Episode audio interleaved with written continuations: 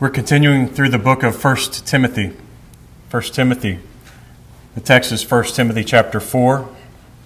This is part 2 of the sermon that began last Sunday, 1 Timothy chapter 4. be reading verses 11 through 16.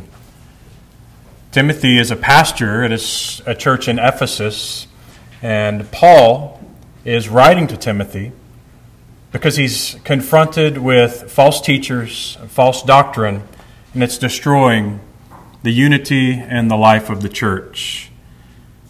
He's already told them how to worship well. He's told them that they should pray for everyone in the world uh, within their spheres of influence, even the rulers who may be oppressing them, they should pray for them.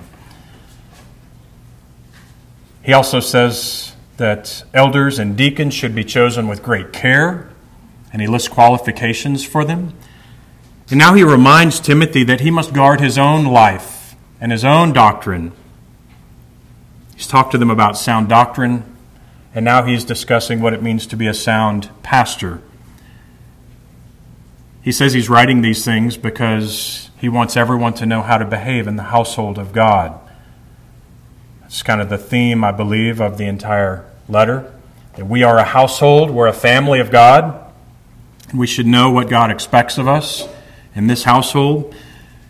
And in chapter 1, verse 5, he says, The aim of our charge is love. It's love. This is everything that comes after chapter 1, verse 5 is done in love. So we're going to read 1 Timothy 4 11 through 16. Would you please stand one last time for the reading of God's holy, inspired word? Command and teach these things. Let no one despise you for your youth, but set the believers an example in speech, in conduct, in love, in faith, in purity. Until I come, devote yourself to the public reading of Scripture, to exhortation, to teaching. Do not neglect the gift you have, which was given you by prophecy when the council of elders laid their hands on you. Practice these things. Immerse yourself in them so that all may see your progress. Keep a close watch on yourself and on the teaching. Persist in this, for by doing so you will save both yourself and your hearers. Amen. Please be seated. Remember that the grass withers and the flower falls, but the word of our God will endure forever. Let us pray. Almighty God, we have heard your word, these words that you wrote for us. We pray that we would understand them, that our souls would be changed, that your spirit would affect us, that we would love you more, we would see Christ glorified more, and that we would walk away with changed hearts for your glory. In Jesus' name, amen.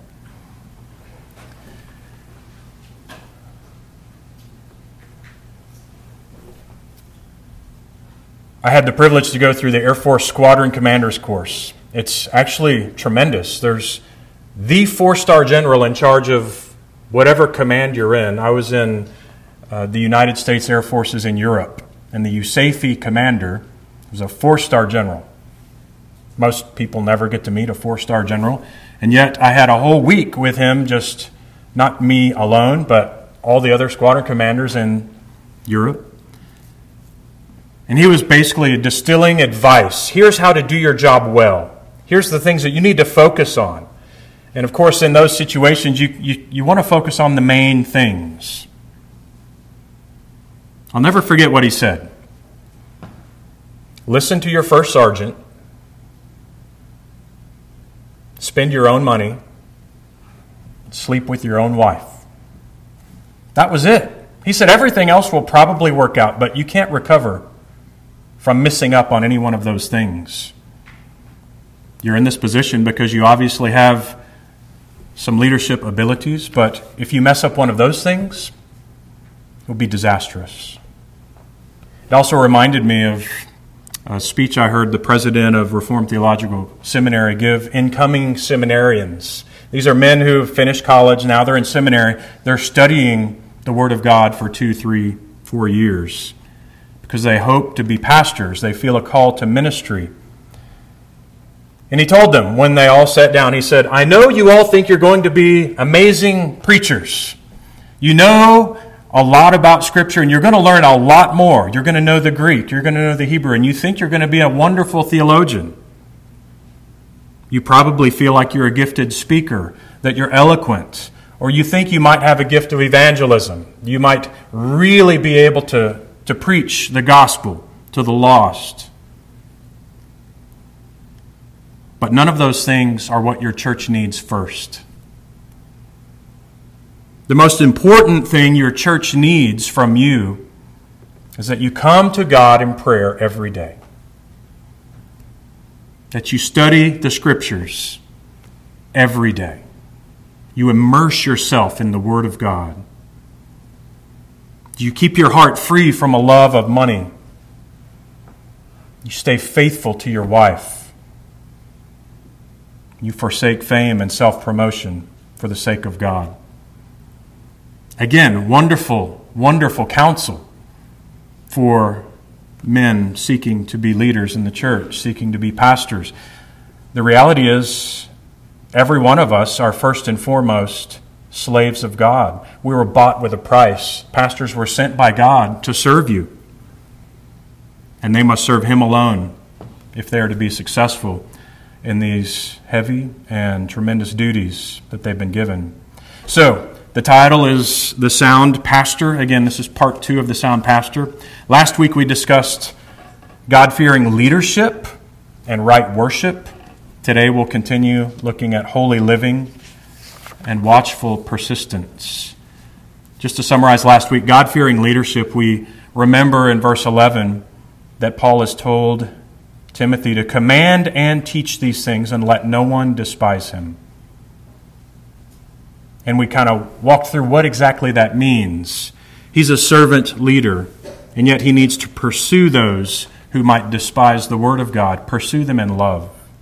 Remember the calling. The elders, the presbytery put their hands on you. They gave you this gift, this responsibility, and you must go fearlessly, remembering that you work for God alone Secondly, he implored Timothy to ensure that there was right worship in the church, the reading of public scripture, to preaching, exhortation, to teaching, to watch your doctrine, your teaching closely.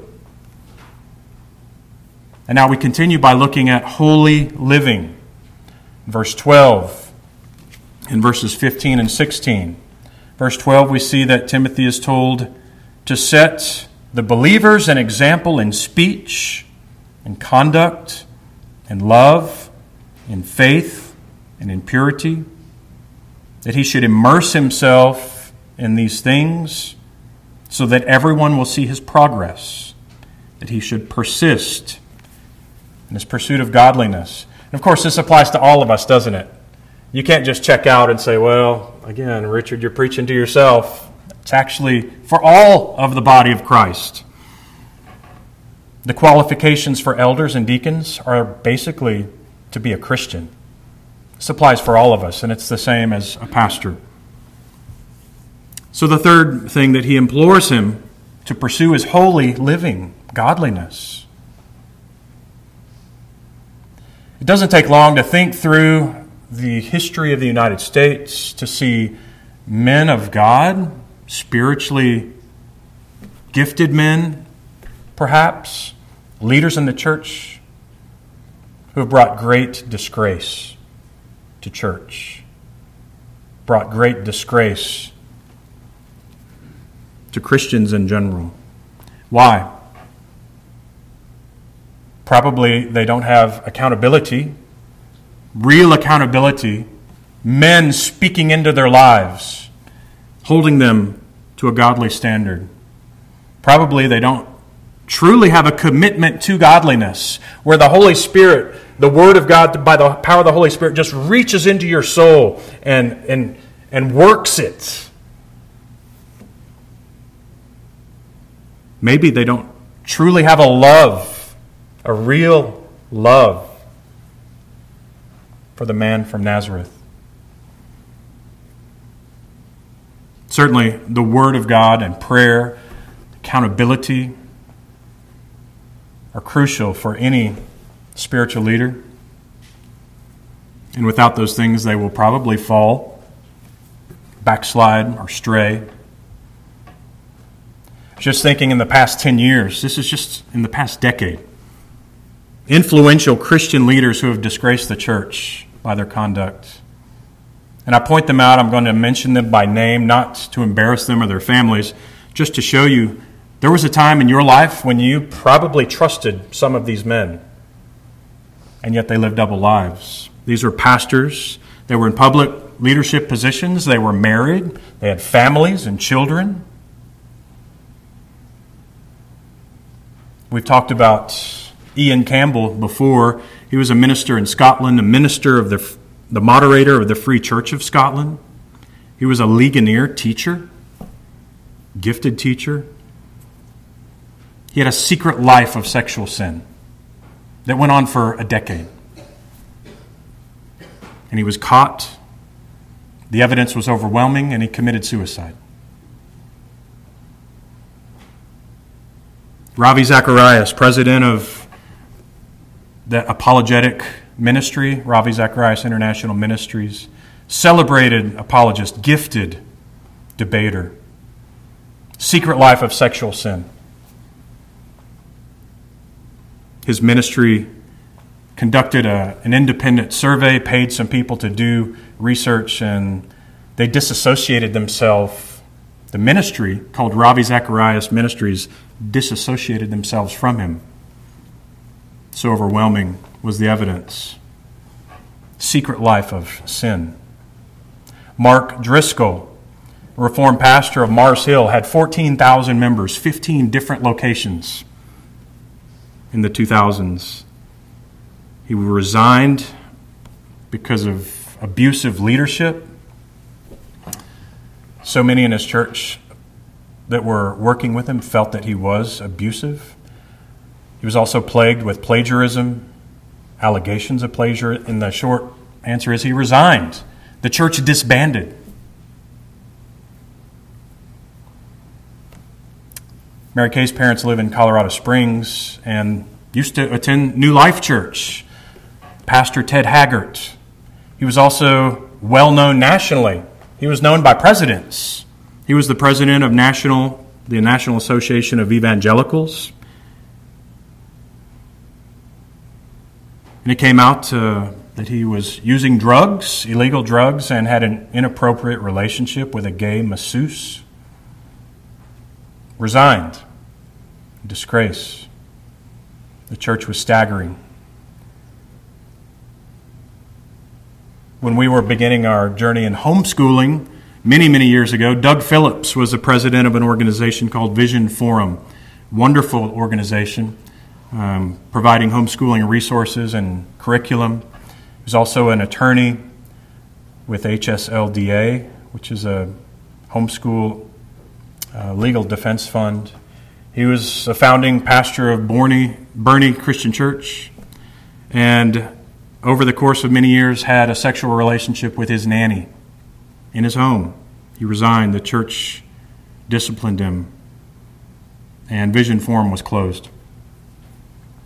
And then consider all the relatively unknown pastors and spiritual leaders who have fallen similarly due to sin.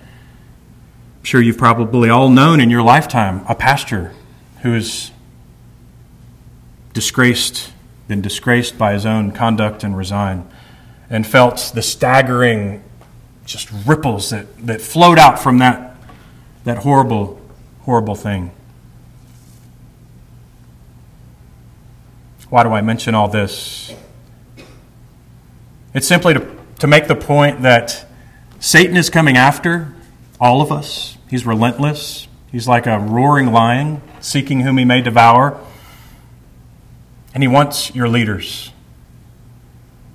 That's why this is so important. It's why Paul tells Timothy these very words You must pursue godliness. You must have accountability with godly men. You must devote yourself to the word and to prayer. Because if you fall, the flock will be dismayed. As Jesus said, if they strike the shepherd, the sheep will be scattered. This is a principle, it seems, to guide Satan's attacks on his church. And it's for this reason Paul warns Timothy guard your life and the teaching. Guard it. Train yourself for godliness. Do it. Look at verse 7. Train yourself for godliness, he tells Timothy. Verse 12 Set the believers an example in your conduct, in your love, in your speech, your faith, your purity. So he had told already, he had told Timothy how important it was that elders and deacons are upright, blameless men. Of course, none of us are perfect. But there's no outrageous sin that would keep him from pursuing his ministry to the body of Christ. But then he also tells him to make sure that he pursues godliness himself says, Timothy, you focus on yourself. Scottish pastor Robert Murray M'Cheyne said, The most important thing a pastor can do is pursue personal holiness. It's true. Paul seemed to think the same thing. 1 Corinthians 9:24 he says, "Do you not know that in a race all, ran, all runners run, but only one receives the prize, so run that you may obtain it. Every athlete exercises self control in all things. They do it to receive a perishable wreath, but we an imperishable. So I do not run aimlessly, I do not box as one beating the air, but I discipline my body and keep it under control, lest after preaching to others, I myself should be disqualified. That's for pastors, but it's for all of us. We discipline our bodies. We, we strive for self control. Of course, this is our human effort. It's only in Christ, when we fix our eyes on Jesus, that we begin to see the Holy Spirit doing that work within us. All of us, all pastors, even Paul, train themselves for godliness. This is training. Think of anything you've trained for.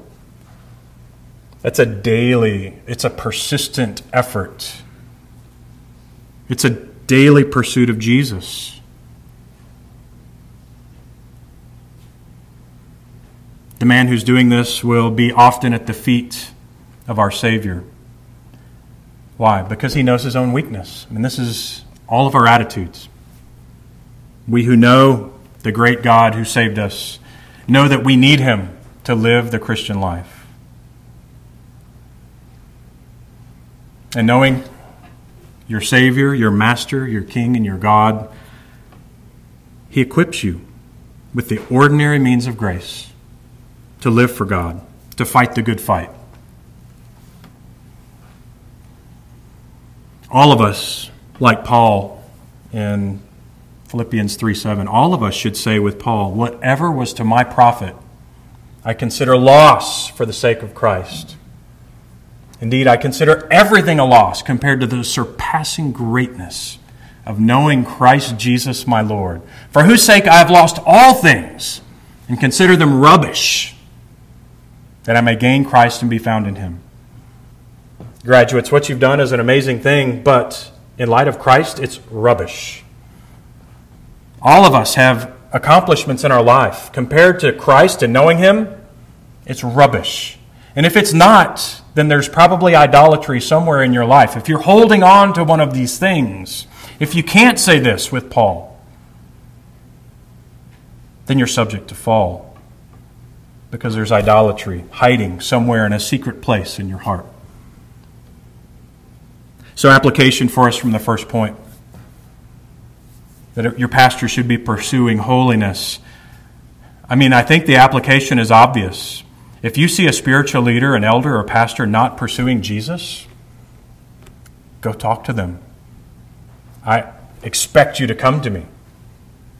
If you see something that doesn't look right, because I should be a man consumed by God, by God's word, committed to prayer, and you should see progress in my life. In 10 years, you should look back and go, wow, Richard, 10 years ago, you were a mess, but praise God for what He's done in your life now. You should see the fruit, the spiritual fruit of God. You should see a transparency and an openness to input of others. And all this applies to all of you as well, doesn't it? This is just being a Christian. But you know what's at stake for your pastor, for your elders. You need to pray for us. Pray for our sanctification, our spiritual discipline.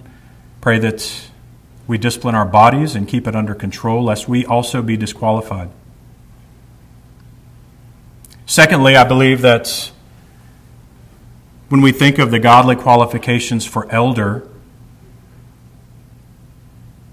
you see how the church has basically discarded 1 Timothy chapter 3 when you think of the number, I mean, many of these people I mentioned are back in ministry.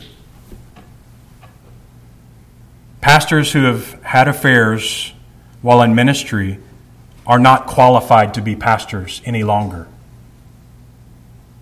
Pastors who struggle with homosexuality or pedophilia are not qualified to be ministers of the gospel. And think of any other outrageous sin. We all sin, but are you holding on to that sin? Is it something that would certainly embarrass the church and destroy its unity? Men who are addicted to pornography are not qualified to be pastors of a church. And Satan knows that these things will destroy a church. That's why he attacks there. Think of all of the scriptures. Think of all of the men of God through Scripture. How did they fall? Probably in these ways. That's why the pastor must pursue holiness, and he must be persistent and watchful as he does so. And that's the, the fourth point, the second point today, but the fourth point overall is watchful persistence. Look at verse 15. Practice these things, he says. Immerse yourself in them so that all may see your progress. It's like this is a long race, and everyone is watching you, Pastor Timothy. Let everyone see your progress. It reminds me, I don't like to talk about sports. I'm not a huge sports fan. I know that some people struggle with just overindulgence, but if you saw the Kentucky Derby a few weeks ago, oh my goodness. You saw the progress of that horse dead last, walking his way forward until the very end when he won the race. That horse was running to win. It's that kind of progress that I think of when I think of all of our Christian walks. You may feel like you're last, and it doesn't matter where you are in your life. You keep running to win the race. You fix your eyes on Jesus, as that horse had his eyes fixed on the finish line.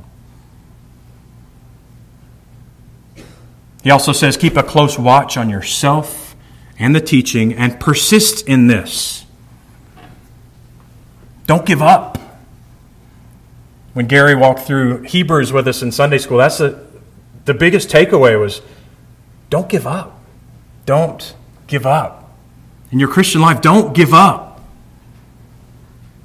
Christianity is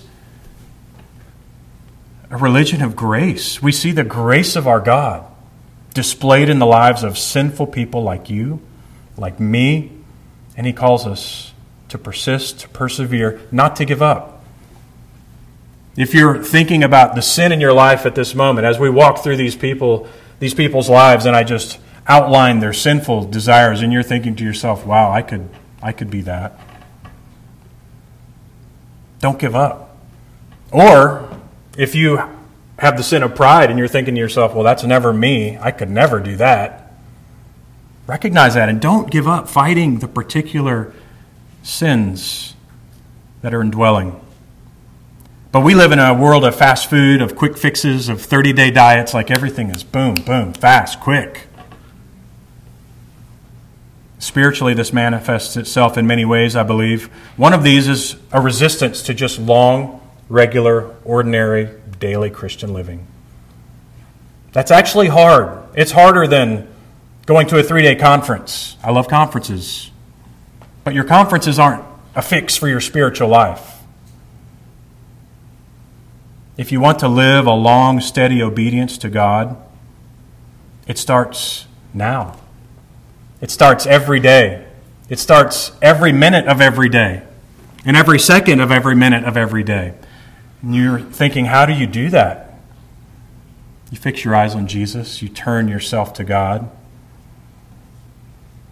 You beat your breast like the man who was standing next to the Pharisee, and you say, God, I'm not worthy. I'm not worthy. Please help my unbelief. I was speaking with someone this week about what a glorious inheritance we have in heaven, and how there's probably going to be many people in heaven who will be kind of lifted up for us as examples of what godly life, a godly life looked like. And we're all going to celebrate with them. But my conclusion was there are probably most of them you've never heard of. You're going to find out that this housewife, she lived a, a godly life and was mightily used by God. This, this widow lived a, a godly life and was mightily used by God because of her, her diligent pursuit of Jesus, her, her faithfulness in prayer. Or people with chronic illnesses, or people wasting away in prison, people we've never heard of. People who are devoted to God. You see, in God's economy, it doesn't matter if you're standing at a pulpit preaching or if you are unable to come to church. He will use you for His glory. He will use you despite your weakness. Indeed, Paul says, My power is made perfect in weakness. My grace is sufficient for you. Don't wait to begin pursuing God. Pursue God now. And your pastor should be watchfully persistent. He should practice these things love, faith, purity, speech, conduct, devotion to Scripture, to doctrine, to teaching, to preaching. It's interesting to me what Paul doesn't say. He doesn't say, immerse yourself in these things so that your church will be healthy. That's what I think I would have said. Do these things because you want a healthy church. But he doesn't. He says, immerse yourself in these things so that all may see your progress. Your life is on display, and it should glorify your master. The pastor's spiritual life should be transparent. I don't have secrets from you. If you want to know something, ask me. And you should see a difference. You should, should see progress over time. That's scary for me to say.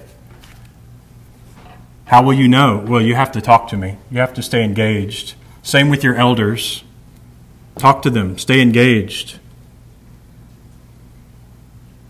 It's to the glory of Jesus that you do this. Watch yourself and your teaching, Paul said. Watch yourself and your teaching. How do you watch teaching? Again, this applies to you and it definitely applies to me. How do we watch teaching? How do Jerry and I watch our teaching? Well, we have the Bible, of course, but that's what we're teaching about. How do you watch how you teach the Bible? We have a congregation of people whose noses are in the book all the time.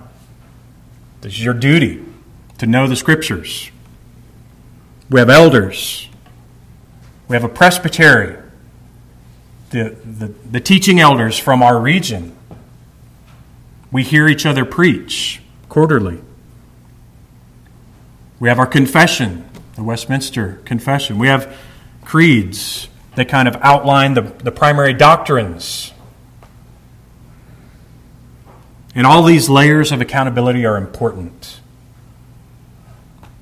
I also have a wife who's very, just a great person for feedback. She tells me things that no one else will say, and I thank her for it. We have to watch ourselves in our teaching. Why did these pastors fall so miserably in their life and their conduct and their teaching? How could they live double lives? They weren't watching for the attack of the enemy. If they were saved, if they weren't, only God knows. They had selfish interests. The application for us, I believe, is clear. If, you also presume on God's grace if you act this way, if you're not careful, if you're not watchful to pursue God daily, to be in fellowship and word and prayer daily, to value the things of God, the ordinary means of grace, the word, the sacraments, prayers, and fellowship here on a Sunday, you also will fall, most likely. But your desire should be like mine to live a transparent life before everyone. We are family. We're family. There should be no secrets. We're family. We share life with each other. And it's a great privilege that God has given us. I know it's good for my soul that you all reach into my life. I invite you to do that. And you should also invite everyone else to do the same for you. May God help us. So let's conclude by looking at the last verse. For by doing so, you will save both yourself and your hearers. So Paul's not preaching some kind of work salvation. We know what Paul thinks about salvation. He's not saying, Timothy, if you do these things, everyone will get saved. No, but he's showing that faithful living is part of the ordinary means by which God saves people. Salvation is at stake. This is serious. When we come to the, to the church, when we come to hear the preaching, when we come to worship God, when we come to pray, it's not just a good tradition. It's not just our heritage or something else. If it's just that, then don't think you probably are here for the right reason. We come to meet the Almighty God. That's why we're here. We come for Jesus. So, where do you start? You want to be a fearless leader, like you want a pastor who's a fearless leader. You want right worship in your church. You want right worship in your daily life, pursuing God in prayer every day, pursuing God in the scriptures every day. This isn't a, recommendation, this is God's command for His people to do those things. But how do you actually do that? How do you live a holy life? How do you value godliness and holiness the way Paul did? I think part of it is remembering that we're, we're on a marathon journey. But often, when you start a marathon, you start with a little bit of a sprint.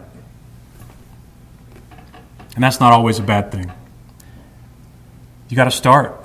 Maybe today is the day you start. Maybe today is the day you say, Yes, Richard, I want to live for Jesus. I'm tired of these things that weigh me down. I want to throw off the sin that so easily entangles. I want to run with perseverance that race. Jonathan Edwards wrote a book. Well, it wasn't actually a book, it was just his own journal. His resolutions. You should all read it. His resolutions are convicting. I'm just going to read a few of them in conclusion resolved. This is resolution number one. Resolved that, and I think he wrote this when he was 17, and he lived it out. Resolved that I will do whatsoever I think to be most to God's glory and my own good, profit, and pleasure in the whole duration of my life, without any consideration of the time, whether now or never so many myriad of ages hence resolved to do whatever I think to be my duty and most for the good and advantage of mankind in general. Resolved to do this whatever difficulties I meet, and how many and great whatsoever.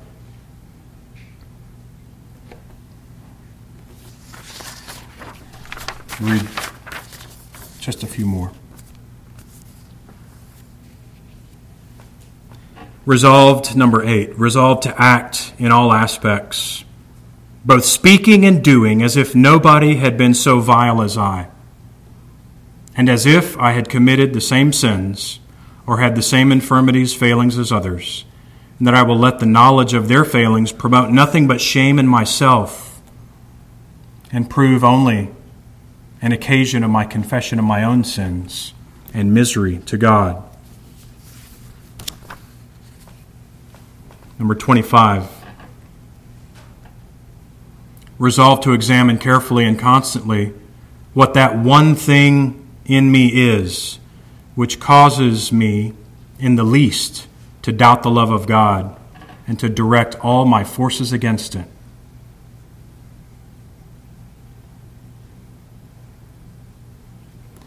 Regarding prayer,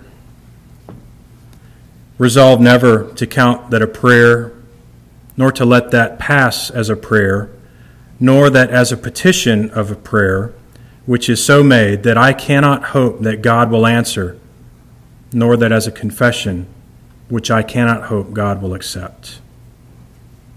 Resolve that when I find those groanings which cannot be uttered, of which the apostle speaks, and those breaking of soul for the longing of it, which has, as the psalmist speaks, that I will promote them to the utmost of my power, and that I will not beware, but earnestly endeavoring to vent all my desires, nor of the rep- repetitions of such earnestness. And one more. Number 53. Resolve to improve every opportunity. When I am in, in the best and the happiest frame of mind, to cast all venture, to cast and venture my soul on the Lord Jesus Christ, to trust and confide in Him, to consecrate myself wholly to Him, that from this day I may have assurance of my safety, knowing that I confide in my Redeemer. He reviewed these resolutions frequently. He persisted in them because he knew that it was for the glory of God. He knew that his salvation was found in Christ alone. For us also, salvation is found in Christ alone. There is no other name in heaven whereby we must be saved. The gospel is for all of us every day. I'm going to close in prayer with the prayer that uh, John Calvin closed in after he preached this particular text. So let us pray together. Almighty God, we cast ourselves down before the face of you, our good and great God, and we acknowledge our faults and beg mercifully that you bury them so that we may come in full confidence of you, since you are pleased through our Lord Jesus Christ to call us to yourself. And because you have drawn near to us, stooping to help us in our misery and emptying yourself in order to lift us up to heaven, may you so gather us to yourself that we may have the assurance of your grace and goodness, never doubting that you will continually guide us by your Holy Spirit until at the last day we are made one with you. We pray these things in the name of the Father, the Son, and the Holy Ghost in Jesus' name. Amen.